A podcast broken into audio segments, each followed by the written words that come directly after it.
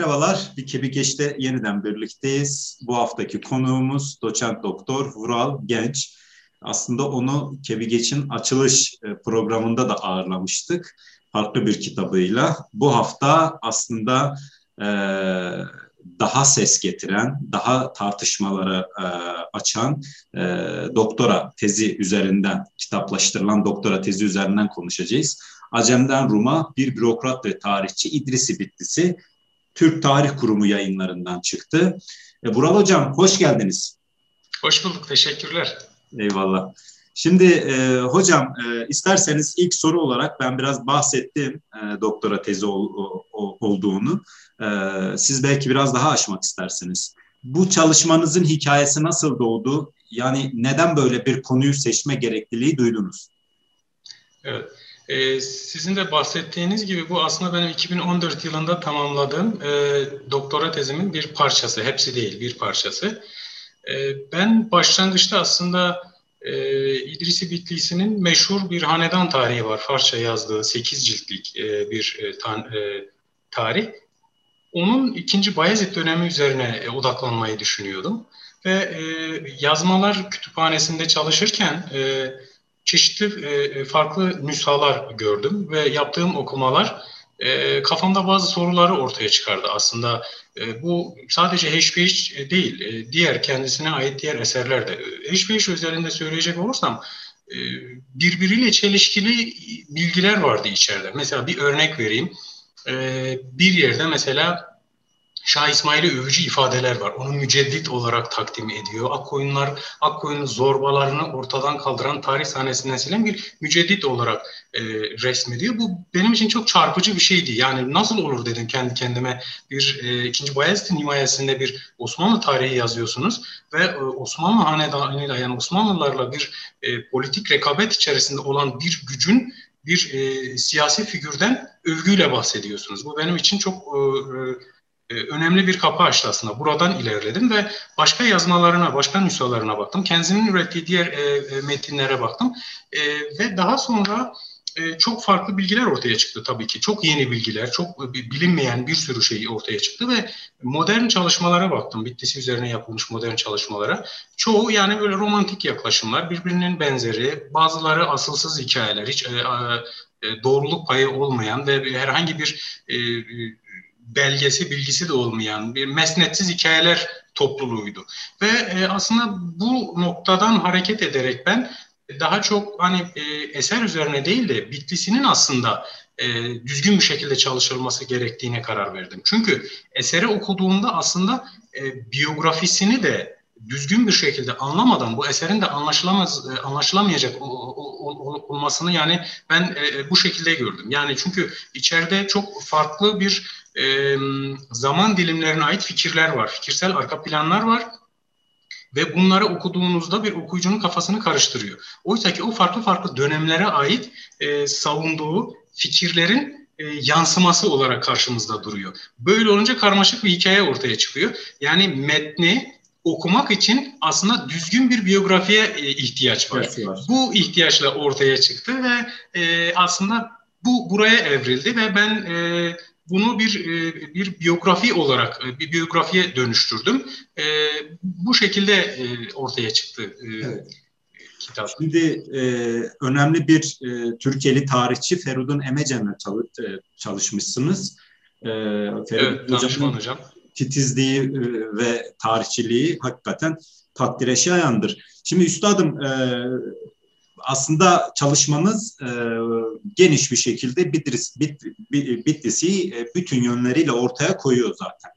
Şimdi e, buradan e, şöyle bir girizgah yapsak acaba. Ya bugüne kadar e, İdrisi Bitlis'i hep Şafi bir sima olarak biliniyordu ama sizin çalışmanız hakikaten e, ezber bozucu e, yeni bilgiler, e, kaynaklar üzerinden e, farklı perspektifler sunuyor. Bu açıdan e, bu manada ilk soru olarak İdrisi Bitlisi kimdir? Yani meşrebi nedir? Hakikaten bir şafi midir? E, bir sunni midir? E, buna dair de bir şeyler söylemek ister misiniz? E, aslında bu da mu, yani günümüzde çok tartışılan mevzulardan bir tanesi. Böyle e, birçok şey de aslında Bitlis'in kendisinin söylemediği şeyler, ona isnat edilen yani fikirler olsun, düşünceler olsun, inanç olsun, e, meşrebi olsun ona isnat edilen şeyler ve bunların gerçeklikle çok bağı yok. Ben burada e, kitapta öne sürdüğüm bu fikirlerin tamamı ve bilgilerin tamamı kendisine ait. Kendi kaleminden çıkmış notları ve kendisinin hemen çevresinde bulunan bir e, dünyaya ait e, metinler ve onu onu anlatan, onun da içinde olduğu mahvillere ait metinler. Bunlara baktığımızda, doğrudan bu kaynaklara baktığımızda aslında bizim de bildiğimizin dışında yani bir pek sünni meşrep bir e, alim ya da bürokrat olarak durmuyor. Yani aslında bilinenin aksine kendisinin de e, ifade ettiği gibi bir Şii Nurbaşı bir aileye mensup. 15. Ee, yüzyılda işte, Nurbahşilik Bitlis'te çok e, revaçta. Tıpkı Hurufilik gibi. Yani e, Sünni İslam'ın dışında çok güçlü akımlar, Sufi e, organizasyonlar ve hareketlilik var. Bitlis e, bunun için çok önemli. E, ve e, Hurufilikten, e, Hurufilik de çok e, yani önemli bir merkez. Tebriz'den sonra Bitlis e, önemli bir merkez. Nurbahşilik herkese aynı şekilde Bitlis'inin babası Hüsamettin Ali Bitlis'inin e, burada e, yani Rey'deki ilk e, tarikatın e, bu e, öğretilerini aldıktan sonra Rey'deki e, bu ikamete bittikten sonra geldiği ilk uğrak noktası e, Bitlis ve burada faaliyetlerini devam ediyor. Yani e, Bitlis'i aslında kendisini birkaç kimlikle tanımlıyor. Birkaç kimlik. Yani burada bir acem kimliği. Yani e, burada mesela bütün yazın dünyasına baktığımızda Bitlis'inin kendisini İranlı olarak gördüğünü açık bir şekilde görürüz. Yani bunu ben söylediğim zaman bazen çok fazla e, aşırı tepkiler alıyorum. Yani hani bu adam işte Kürttü, bunun Kürtlüğünü niye e, gizliyorsunuz falan. Benim böyle bir gayem yoktur. Yani bu Bitlis'inin kendi cümleleri, kendi kelimeleri ve kendisinin e, yazdığı metinlerin içerisine serpiştirdiği bilgiler. Yani her eserinde onu görürsünüz. Acem olmayla yani İranlı olmayla gurur duyar. Çünkü o e, Rey'de dünyaya gelmiştir. Bitlis ailenin çocuğu doğru. Ve bütün bu e, kendisini tanımladığı kimlik sınırları içerisinde e, Kürt olmasına sadece bir yerde e, referans verir. Yani bir yerde o da 1515 ile 15 ve 16 arasında bölgedeki faaliyetleri çerçevesinde Kürt ümerasıyla kurduğu ilişkileri anlatırken onlarla ırsi bağlılıkları olduğunu ifade eder. Bundan ibarettir. Onun dışında bütün kaynaklarda kendisinin ürettiği bütün metinlerde e, Acem olduğunu, İranlı olduğunu övünerek dile getirir ki doğum yeri e, İran'ın Rey şehridir. E, bundan dolayı. E, ikincisi e, Şiilik ve Nurbahşilik geçmişine de çekinmeden göndermelerde bulunur açık bir şekilde. Hatta onun meşhur bir e, İbnül Fariz'in e, Hamriye Risalesi vardır e, çok meşhur. Ona yazdığı bir şerhte e, bu e, fikirleri tartışır. Yani bu e, imamet, e, hilafet, velayet meselelerini tartışır. Yani e, o metni okuduğunuzda e, 12 imamcı bir e, Şii'nin fikirleriyle karşı karşıya kalırsınız. Çünkü Hazreti Ali'nin velayet meselesini tartışır. E, işte peygamberin e, nübüvvetle velayet arasındaki e, bağlantıyı kurar. Böyle bir e, ilginç bir şey geliştirir. Yani e, böyle bir pozisyon alır ve bu e, bir bir başka yerde yine yine işte mesela çok açık bir şekilde 12 imamcı düşünceye e, en azından e, böyle bir arka plandan geldiğini hissettirme demiyorum. Açık bir şekilde bunu serdediyor. E, H5'te de görürsünüz. Mesela e, e, Nurbahşiye'nin kurucusu Seyit Muhammed Nurbahş'tan bahsederken H5'te ondan açıkça 12 imamdan sonra en fazilet sahibi kimse olarak söyler. E, yani bahseder. Bu bize böyle bir fikirsel arka plan olduğunu gösteriyor.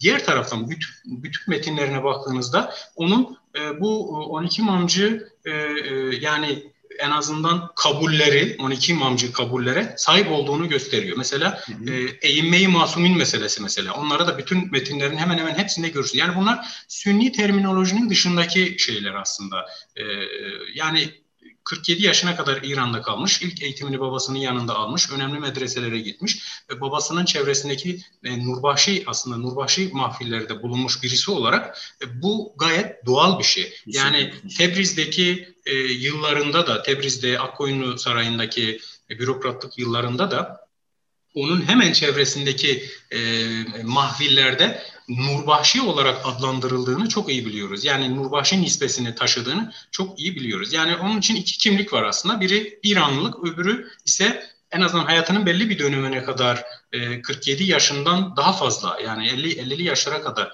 takip ettiği bu eğitim ve dünya görüşünden e, beslenerek oluşturduğu bir e, Şii Nurbahşi dünyası, düşünce dünyası diyebiliriz yani. Evet. Ee, peki e, Bitlis aynı zamanda bir Osmanlı bakan üyesi, Osmanlı tarihçisi. Ee, bunda eklemlendiği patronaj ilişkilerinin rolü nedir? Ve e, onun tarihçiliğini de nasıl görmek, nasıl okumak gerekiyor? E, Bitlis'i aslında e, bir e, bürokrat kökenli tarihçi. Yani e, iyi bir medrese eğitimi almış ve bu işte çok tecrübeli birisi e, ekol olarak da e, İlhanlı Timurlu tarih yazımı geleneğinden geliyor. O, o dünyayı çok iyi biliyor. Herat'ı, Horasan'ı, orada üretilen metinleri, e, ekolleri çok iyi biliyor ve bu ekollerden Herat Horasan ekolüne mensup tarih yazımında yani münşiyane tarzda yazmak yani belagatı ön plana çıkarmak e, bunun için esas. E, bunun ilk örneklerini Akoyunlu Sarayı'ndayken veriyor birkaç e, örneğiyle, e, eserle. E, sonra Osmanlı himayesindeyken Heş de bunu aslında en e, e, ne derler e, yani e, İranların şahkar dedikleri yani böyle şaheser aslında şaheser e, magnum opusu aslında onun heşvehiştir. Yani o hem e, ekolünün pratiklerini hem düşüncesini e, hem bir e, hanedan için nasıl bir ideoloji inşa ettiğini biz bu metinde e, e görürüz. Hatta bu metin bir tık öteye geçerek bir propaganda metnine dönüşmüştür. Yani e, 16. yüzyıl İslam dünyasındaki o rekabet halinde bulunan hanedanlara mesaj taşıyan çok güçlü bir e, mesajı vardır bunun. E, tabii o himaye ilişkilerin e, güzel bir soru. Bu bitkisi aslında bütün e, himaye e, ilişkisi kurduğu e, hanedanlarla bunu yaparken e, genellikle e, yani mezhebi aidiyeti bunun bunun dışında tuttu yani çok fazla e, öncelemedi bunu. E, çünkü onun için esas olan iyi bir hami bulmak, zengin bir hami bulmak ve onun himayesinde eser e, kalem almak ve ona takdim etmekti. Nitekim e, 2. Bayezid'in himayesine çok rahatlıkla e, girdi. Çünkü daha önce bir e, Akkoyunlu macerası var. O arada tekrar bir Safavi yani Şah İsmail'in kısa süreli bir himayesine e, giriyor. Yani bakıyorsunuz bir Sünni e, e, güç, bir Şii e, güç, e, Şii-Sünni dünya arasında sürekli bir patronal ilişkisi var. O bile bize bu e, himaye ilişkilerinde çok fazla zorlanmadığını gösteriyor. Yani e, Safavi e, Osmanlı himayesinden çıktıktan sonra hemen mesela Safavilerle ilişki kurmaya başlaması, hatta İstanbul'dayken kurmaya başlaması bu işlerde çok fazla zorlanmadığını gösteriyor. Bu aslında Bitlis'e özel bir şey değil, özel bir durum değil. Yani o dünya için gayet normal bir şey. Yani beklediğini, umduğunu bulamayan bir sufi, bir bürokrat, bir alim için e, kolaylıkla e, karar alıp başka bir e, hami bulmak e, aslında 16. yüzyıl, 15. 15. 16. yüzyıl için çok e, sıklıkla rastlanan bir durum aslında. Peki şunu söyleyebilir miyiz kısa bir cevap olarak istesem sizden? Yani nereye eklemleniyorsa oranın tarihçiliğini yapan bir tarihçilik anlayışı vardı bu yüzyıllarda İdrisi Bitlisi ve e, diğer tarihçiler bağlamında düşündüğümüzde. Yani aslında onu söylemeye çalıştım. Yani Bitlis'e özel bir durum değil. Bu herkes için geçerli. O da öyle. Mesela bir örnek verecek olursak e, himayesinde bulunduğu hanedanın meşruiyetini e, üst perdeden dillendiren metinler kaleme alıyor. Hiç hiç bunlardan bir tanesidir. Osmanlı hanedanını, Osmanlı ideolojisini inşa edip karşı tarafa propaganda etmekle görevlendirmiş ve bunu başarılı bir şekilde yapmıştır. Ama aynı şeyi mesela burada kullandığı öğelerin bir kısmını, mesela bu meşruiyet araçlarının birçoğunu e, daha önce koyunlar için de kullandı. Ve çok ilginçtir Osmanlı himayesindeyken e, Osmanlı ideolojisini inşa ettiği bir dönemde Memlükler rekabet e, Memlükler rekabet halinde Çukurova bölgesinde özellikle rekabet halinde olunduğu bir dönemde e, bu e, bu meşruiyet iddialarını, bu araçlarını güçlendirmek için karşı tarafı bunlardan mahrum bıraktığını görüyoruz. Yani Memlükleri. Yani onların işte e, soy meseleleri, işte Çerkez olduğu, soylarının e, işte zelil olduğu falan böyle ifadeler var mesela. Çok ağır şeyler var. Onların soylu hükümdarlar olmadıkları falan. Hatta işi daha farklı boyutlara taşıyarak oranın kadim olarak Rum, Roma toprağı olduğu için Roma'nın esas e, şimdiki sahibi Osmanlı padişahları olduğu için e, dola, dolayısıyla doğal olarak oranın da e, Rum toprağı e, görülmesi gerektiğini ve bundan dolayı da hiçbir meşruiyetinin olmadığını söyler. E, bu İstanbul'dayken yaptığı bir şey ama aynı anda 1511'de İstanbul'dan ayrılıp e, Kahire'ye gittiğinde evet. bu defa bakıyorsunuz e, Osmanlı hükümdarı padişahı için kullandığı bu meşruiyet e, iddialarının aynısını Kansu Guri'ye sunduğu bir eserde bu defa Mısır hükümdarı için aynı, Mısır sultanı için e, e, Memlükü Sultan için böyle bir şeyi kullanıyor.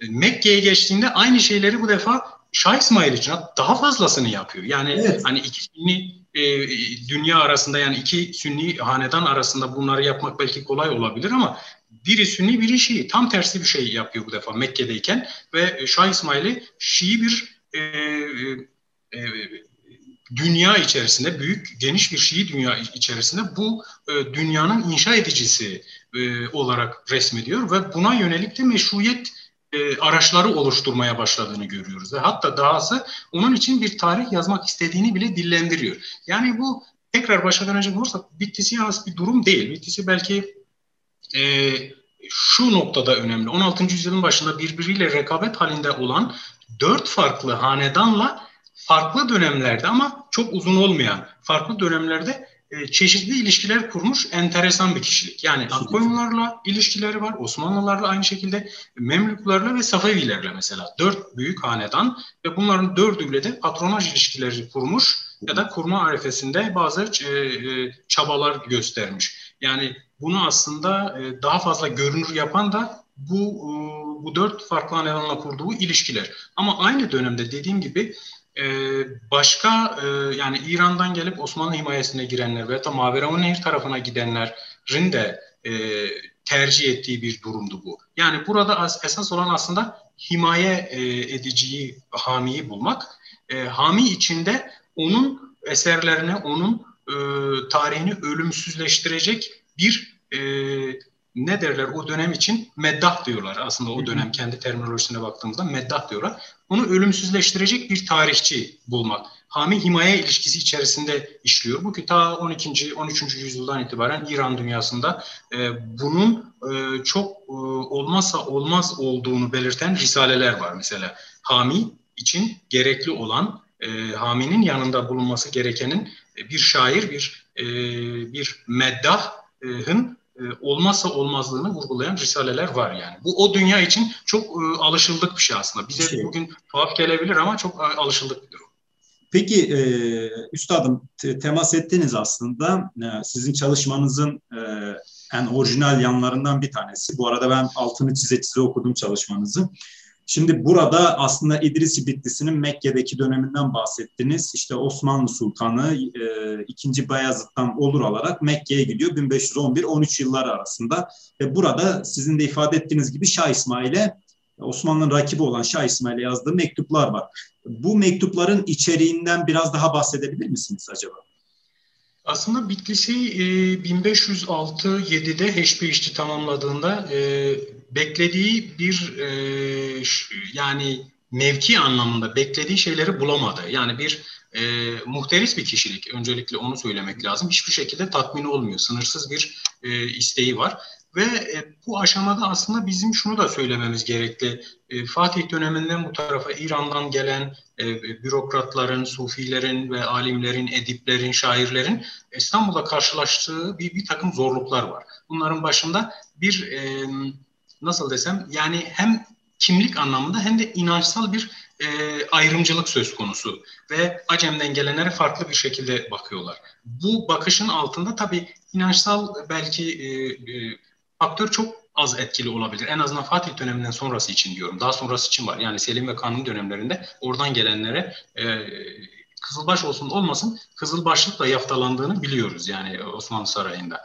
Ama erken dönemler için Fatih ve Bayezid dönemleri için e, İran'dan gelenlerin e, üstün bir bilgeliğe sahip olduğu şeklindeki bir ön kabulü var. Yani çok iyi medreselerde eğitim almış insanlar bunlar. E, e, çok iyi e, e, yani e, alimlerden e, dersler almışlar. E, çünkü o dönem Tebriz, Herat e, gibi çok önemli kültür merkezleri, Semerkant gibi çok önemli kültür merkezlerinde çok büyük alimler kendi halkalarını oluşturup dersler veriyorlar ve bu derslere İslam dünyasının her tarafından gelen katılan talebeler, şagirdler var. Dolayısıyla böyle bir dünyadan geldiğinizde aslında kıskançlıkla karşılaşıyorsunuz ve e, o dönem yani ikinci Bayezid dönemi ve sonrası şuara tezkirelerinde sıklıkla görülür aslında İran'dan gelenlerin e, re e, nasıl bakıldığı. Yani işte Acem ve Rum mesela e, yürü var gel Acem'den mesela bu bu şeyler çok bahsedilir. Yani ne olursa olsun Acem'den gelsin yeter yani. Bu böyle bir e, düşünce var, böyle bir algı var. Bundan dolayı erken dönemlerde karşılaştığı bazı zorluklar var, ayrımcılık var bu anlamda. Ama bunun da ötesinde beklediğini bulamayan bir bitti, bittisi var. Yani muhteris bir bittisi var. E, beklediği şey aslında hem mali yönden hem de e, çeşitli e, mevkiler. Yani bu bir e, ilmiye kökenli bir mevki olabilir, bir pozisyon olabilir. Bunu şey var aslında, bu böyle bir beklenti var. Bunu bulamamasının yanında bir de ona karşı oluşan bir hizip var. Ee, ya İran'dan ya bir kıskançlık da var tabii ki bunu söylemek lazım. Birisi yani e, Hezarfen denilecek birisi yani gerçekten çok e, sağlam bir kalem, çok güçlü bir tarihçiliği var ve e, çok geniş bir bilgi birikimi var. E, bunlar bir araya geldiğinde bir için yaşanmaz oluyor. Ama öbür taraftan İran'da bazı şeyler e, yeni yeni bitisinin de aslında tanıklık ettiği bir dönem. Safevilerin güçlü bir şekilde ortaya çıkışı, e, kısa süre içerisinde e, Bağdat ve Basra'dan tutun da Maveron Nehir'e kadar geniş bir alan, e, Fırat'a kadar olan geniş bir alana büyük bir imparatorluk vücuda getirmesi var. E, efendim Özbeklere karşı başarılı e, savaşları var ve e, Anadolu'da da yüz binlerce takipçisi olan e, bir şah var. Genç, yenilmez bir şah imajı var ve tam bu andan itibaren Bitlis'i bütün her şeyi elinin kenarıyla yani e, e eliyle kenara iterek İran tarafıyla, Safevi tarafıyla bağlantı kurmaya çalışıyor. Bunu başarıyor ta İstanbul'dayken. Birkaç mektuplaşması var ve bu maksatla İstanbul'dan ayrılıp Mekke'ye gidiyor ve Mekke'deyken o meşhur mektubunu yazıyor Şah İsmail'e. Ee, onun için bir e, Şii dünya resmediyor ve o dünyanın da e, inşa edicisi olarak Şii meşruiyet araçlarıyla tabii ki böyle e, inşa ediyor ve bir imaj oluşturuyor onun için. Bir tarih yazmak istediğini de söylüyor. E, bu tabii ki Bitlis'inin e, bir müddet sonra e, kırılma yaşayacağı e, hayatının ilk dönemi diyebiliriz. Yani o ilk evresi bu mektupla, bu e, İran tarafıyla, Safevi tarafıyla olan bağlantılarla e, sona ermiş e, oluyor. Evet. Ee, şimdi İdrisi Bitlisi deyince aslında e, çok sık ön plana gelen bir soru da e, Yavuz Sultan Selim yani 2. Beyazıt'ın oğlu Yavuz Sultan Selim döneminde e, Kızılbaşlara yönelik gerçekleştirilen katliamlar. E, şunu e, merak ediyorum çünkü bu yer yer dile getirilen bir şey. İdrisi Bitlisi'nin işte Kızılbaşları katlettiğine yönelik bir takım iddialar var. Acaba bu dönemki Kızılbaş katliamlarını e, İdrisi Bitlisi ile ilişkisi nedir? Yani İdrisi Bitlisi'nin bunda bir dahiliyeti var mıydı? Aslında bunu bu soruyu cevaplamadan önce belki Kızılbaş kavramıyla ilgili kısa bir e, tanıtıcı bilgi vermek gerekir. Yani 16. yüzyıl için Kızılbaş ne demek? Kızılbaş aslında birden fazla anlam taşıyan bir üst kimlik. E, hem Anadolu için hem İran dünyası için. Yani İran dünyası için Kızılbaş ifadesi eğer biz kroniklerde görüyorsak aslında orada devletin kendisinden bahsediyor. Yani İran kronikleri olsun e, devletten yani ve ordudan, e, bürokrasiden bahsederken bunların önüne hep Kızılbaş ifadesini getirir. Kızılbaş ordusu, Kızılbaş devleti, Kızılbaş bürokrasisi vesaire vesaire bu şekilde. Buradan baktığımızda bir devlet e, var karşımızda aslında Kızılbaş olarak e, Kızılbaş olarak adlandırılan bu kimliğe sahip. Anadolu örneğinde baktığımızda e, Kızılbaş inancına sahip kitleler aslında Kızılbaş ifadesini karşılıyor. Yani bu kavramı zamanına ve coğrafyasına göre uygun bir şekilde kullanmak gerekir. Anadolu için Kızılbaş ne demek? İran için Kızılbaş ne demek? Yani Mardin Kalesi'nde veyahut da Diyarbakır'daki işte Amit Kalesi deniliyor. Amit'te e, ki e, bir Kızılbaş, Mardin Kalesi'ni savunan bir Kızılbaş ne demek? Anadolu'da işte Teke bölgesinde, Fırat bölgesinde, Orta Anadolu'da, Rum vilayetindeki bir Kızılbaş ne demek yani? E, Mardin Kalesi için kaleyi savunan Safavi güçleri demek yani. E, Kızılbaş veyahut da değil ki Kızılbaş onlar da Kızılbaş ama bir daha çok siyaseten bir askeri e, şey olarak e, terminoloji olarak karşımıza çıkıyor bu e, bu e, zeminde kullanıldığında. E, Anadolu'da ise e, bildiğimiz anlamda yani e, inançsal anlamda kullandığımız Kızılbaşlı. E, dolayısıyla bu iki kavramı birbirinden e, sınırlarını belirleyerek e, ayırdığımızda karşımıza şöyle bir şey çıkıyor. Bitkisinin e, yani notlarında da çok çok fazla görülen bir şey. E, yani Bitkisi Kızılbaşlarla savaştı mı savaşmadı mı? Ya da Kızılbaş katliamları denilen işte e, e, bu şeylerde rol aldı mı almadı mı? Yani Bitkisi iki yerde bunu e, ifade ediyor. Birincisi kendisi henüz daha e, Mekke'deyken e, Yavuz Sultan Selim'in kardeşleriyle mücadelesi ve sonrasında Çaldıran'a giden e, süreçte e, Kızılbaşları defter edip e, katlettiğine dair e, notlar aslında bu ilk defa Bitlis'in kendisi bunu dile getirir ve o dönemin e, şahididir aslında. Yani bütün e, dönemi için muteber bir kaynak tabii ki kendi şahit oldu. İlk defa bu, bu, bu şekilde bahsediyor. Ama diğer taraftan Kızılbaş katliamlarında yani bu olayda herhangi bir dahil yok. Çünkü henüz Mekke'de, Mekke'den geliyor ve e, Yavuz'un himayesine giriyor ve Çaldıran arifesi yani. Bu sadece e, kendisinin uzaktayken e, yaşadığı e, ya da duyduğu e, şeylerden ibaret, bilgilerden ibaret.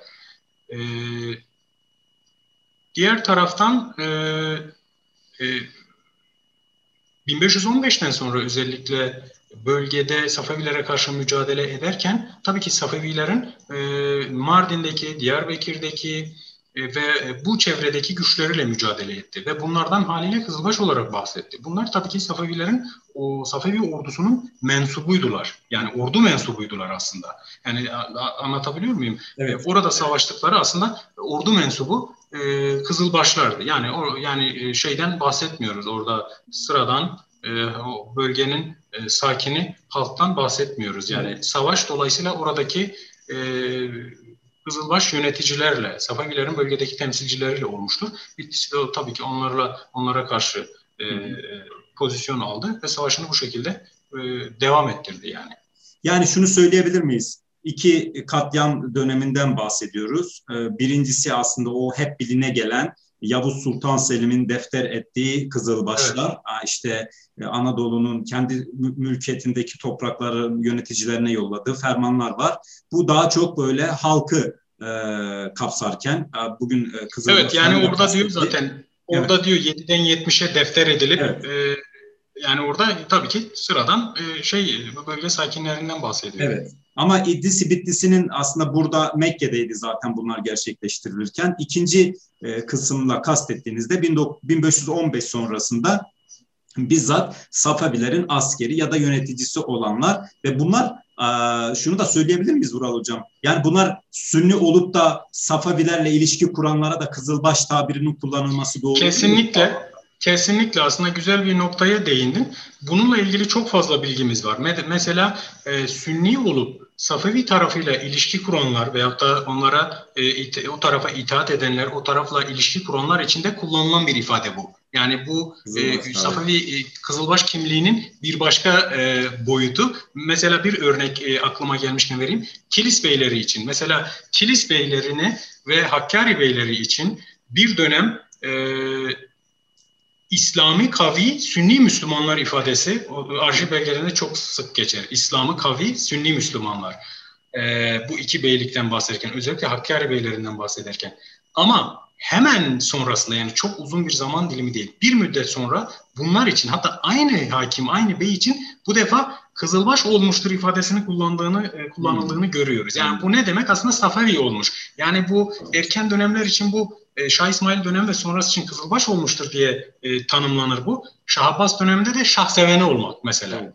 şahseven olmak demek e, aslında e, şahın e, tabiyetini kabul etmek demek. Mesela 17. yüzyıl içinde bu devam ediyor. 17. yüzyıl Bitlis beyleri içinde mesela bir e, Bitlis beyi var. Ziyaeddin Bey. Onun için e, Şah, İsma, Şah, Şah Abbas'la olan ilişkilerinden dolayı e, e, Safavi kronikleri ondan şah seveni olduğu şeklinde bahsederler. Yani bu Kızılbaşlık burada bir kimlik. Yani inancın ee, e, yani inanç bu bunu bir piramit olarak düşünür, düşünürsek en alt ve orta kısımlarına kadar olan e, bölümü oluşturuyor bu piramidin. Evet. Güçlü bir kısmı yani e, toplumsal tabanı. Ama bunun da üstünde Şah'ın e, himayesini kabul eden, onunla bir şekilde e, siyasi ilişkilerde bulunan ya da tabiatını kabul edenler için de kullanıyor. Bu bir dönem Sünni olabilir, bir dönem sonra e, Kızılbaş e, olabilir. Yani e, en azından Safavi kroniklerine baktığımızda Kızılbaş demek Şah'ın yanında duran demek yani. Bu Sünni olup sonra Kızılbaşlaşmış olabilir. Veyahut da hiç Sünniliğinden e, vazgeçmemiş e,